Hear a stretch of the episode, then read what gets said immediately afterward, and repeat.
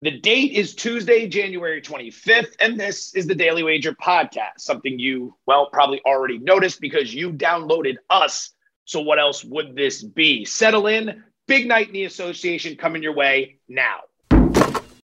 This episode is brought to you by Shopify. Whether you're selling a little or a lot, Shopify helps you do your thing, however you cha-ching. From the launch your online shop stage all the way to the we just hit a million orders stage. No matter what stage you're in, Shopify's there to help you grow. Sign up for a $1 per month trial period at shopify.com slash special offer, all lowercase. That's shopify.com slash special offer.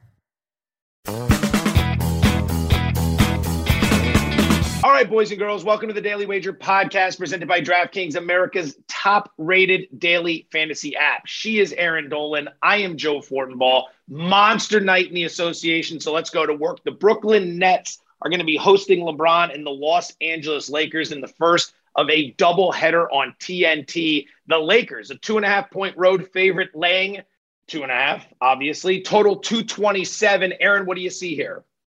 I like the Lakers team total over 113 and a half. Now, Brooklyn's two and two since KD went down, and the Nets have played their last four games on the road. They've allowed opponents to score an average of 115 points per game. Kyrie Irving was able to play in those four games since they were on the road. He averaged 28 points in those games. So I want to stay away from this game just in terms of how many points the Nets are going to be putting up and really isolate the Lakers. They've scored 112 points on average in the last 10 games. They're bumping up their numbers.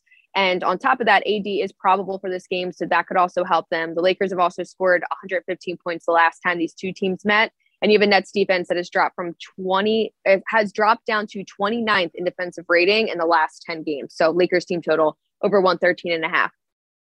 All right, if I was doing anything here, I'd probably lay it with the Lakers at two and a half. Since they benched Westbrook, they're one and one. But look at the loss. It was to Miami on Sunday. They lost by six. Miami shot the lights out 49% from the floor, 45% from deep, which is eight percentage points above their season average. The Lakers were well below their season average when it came to three point shooting. If both teams were closer to it, the Lakers win. They're 2 0. They're coming into this game with the possibility of AD returning no Kevin Durant, no Kyrie Irving. I think the line would be higher. So we're getting a bit of a discount. Lakers minus two and a half. Another massive game tonight. The Golden State Warriors and the Dallas Mavericks, who have been cooking with Crisco as of late. Golden State laying three and a half, total of 211 and a half. What do you think?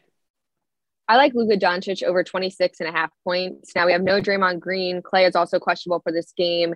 He was held out of practice on Monday. He's averaging 27 points in the last 10 games and posted 26 points uh, the last time these two teams met a 99 82 win. Now, usually I don't like playing player props, especially against a team that ranks second in defensive rating with 105 points allowed to opponents in the last 10 games. But at the same time, I do think this is a spot that Luka could potentially go off and hit over 26 and a half points, just given that the Warriors have been in a little bit of a slump lately. Stop me if you've heard this one before. Joe Fortenbaugh is playing an under in a Dallas Mavericks game. Open 210. And again, I do not understand why the first move is north. Got to 212, back to 211 and a half.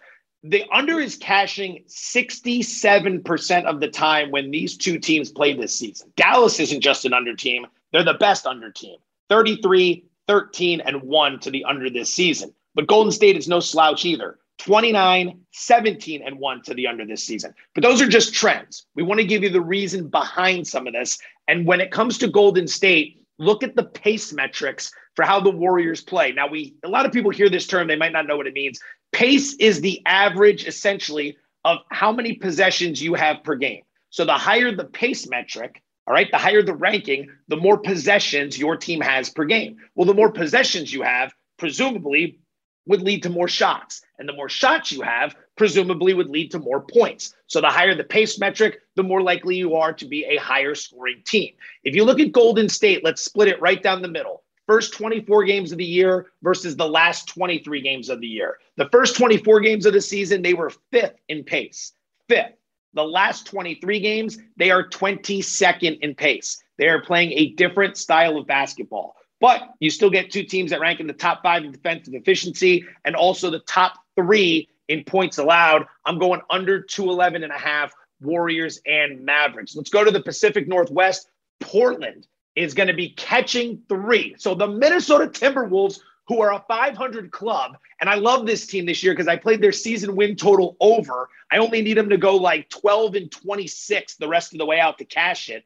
Minnesota laying three at Portland, total 232 and a half. I know you got something here. Feed the people. I'm looking at Karl-Anthony Towns over 23 and a half points. Now, we know this total is pretty high, so I always love to look at player props for this one. He's averaging 25 points per game on the road. Now, Anthony Edwards is questionable, but I have seen his points prop listed, so I'll keep an eye on that. But Towns led the Wolves with 23 points and 10 rebounds the last time these two teams met when Minnesota beat this team 116 to 111 back on December 12th. I know that his player prop has the hook on it right now, but I do like him to go over. Another play I like for this game is Timberwolves first quarter. Now, I'm taking this instead of taking the money line because Minnesota is the second best cover team in the first quarter behind the Cavs, 29, 16, and 1. In the last 10 games, they've covered the first quarter spread 9 0 and 1. Now, the Trailblazers are no, you know, easy team to be facing in the first quarter because they're 5 and 0 in the last five games, but I do think the Timberwolves will come out hot shooting in this one.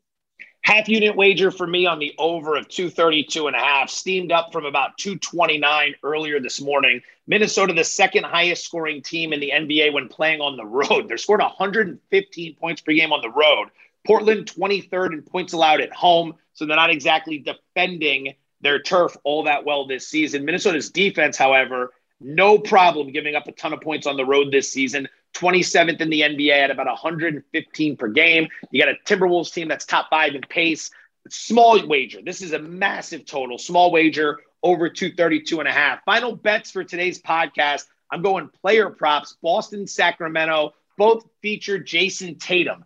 Over eight and a half rebounds, which is a plus money bet at 115. And I played Tatum to record a double double at plus 200. I'm not worried about the points. You don't need to lead me to lay out statistics why Jayson Tatum is going to score 10 points against the Kings tonight. That should be a given. The rebounds is where I want you to focus. He's averaging 8.6 per game this season. He's gotten to nine rebounds in at least nine of his last 10 games. Now, this is analysis for the over eight and a half rebound prop, but I also like him to get to the 10 for the double double because Sacramento is one of the absolute worst rebounding teams in the NBA this season. 27th in defensive rebounding, 25th in total rebounding. But the Kings do bring a top 10 pace to the game, and the total's 220 and a half.